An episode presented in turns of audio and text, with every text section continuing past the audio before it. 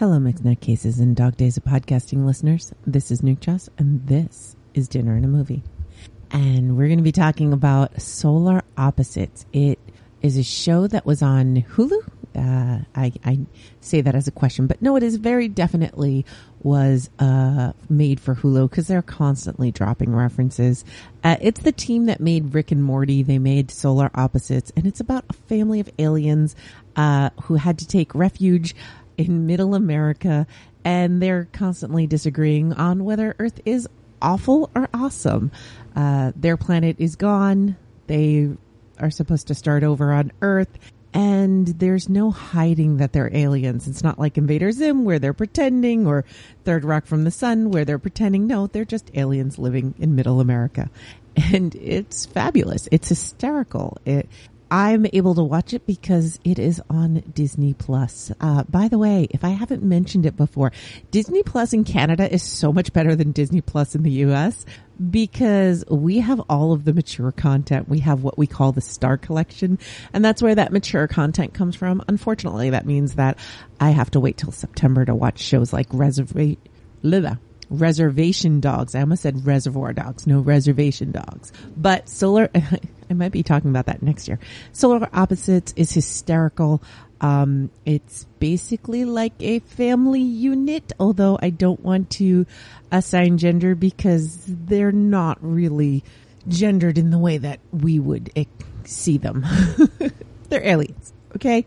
They're completely alien. And partially plant based. So there's a definite plant based uh, joke going on there.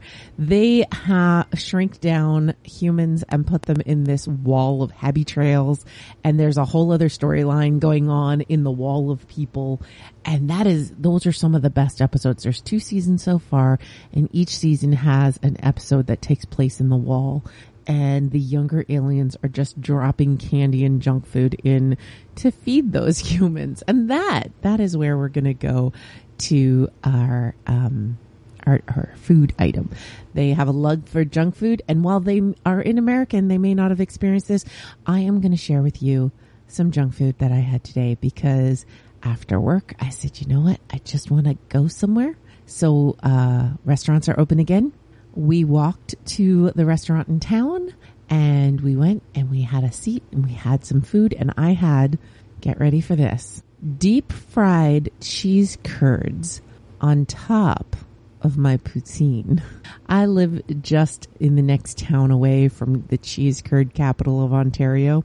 And so we're, we're all about the cheese here and we do a thing where we deep fry cheese curds. Have you ever had deep fried cheese curds? Probably not. They are amazing. And um, we also had wings and some other things. But uh, yeah, that's going to be my junk food for tonight is deep fried cheese curd poutine with regular cheese curds as well and the nice dark brown gravy and the good thick cut chips. Oh, so yummy.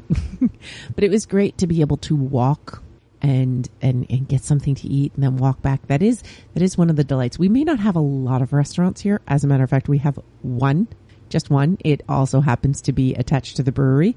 Uh, where they brew their own ginger ale, and it was very tasty. Except when you finish your drink and you kind of get that aftertaste, you realize there's pepper in this. Why is there pepper in my ginger ale? Very funny. Um, so yeah, other than that, uh, enjoy the solar opposites. I, it, it proves a theory that I have with animated adult programming. And this is when a creator has a show, they put out their first animated show and it's, it's good, but their second or even third, each time they put out more, they only get better and better. Take a look at, uh, Matt Groening. The Simpsons are good, but Futurama is so much better.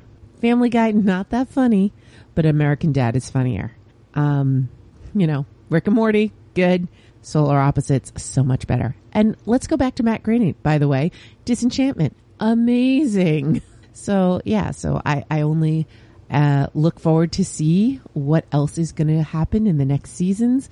Um, I know one of the creators is also working on Lower Decks, and we all know we love Lower Decks. Lower Decks, Lower Decks, Lower Decks. So yeah, uh, you just you just add on more to that whole. You, you, you come out with your second or third animation project, and you're just going to get better and better. Oh, if only Monty Oum could have continued. I mean, RWBY was definitely an improvement over Red versus Blue. Nutty Bites is produced by Nimlas Studios under a Creative Commons Attribution No Commercial Non-Derivatives 3.0 International License. That means you can't change it without my permission. You can share it and send it to your friends. Just link back to me, my site, and everything. We live at nimlas.org, which has links to everything social media, including facebook.com slash group slash Nutty Bites and patreon.com slash nukejoss or call 347 Nutty 42.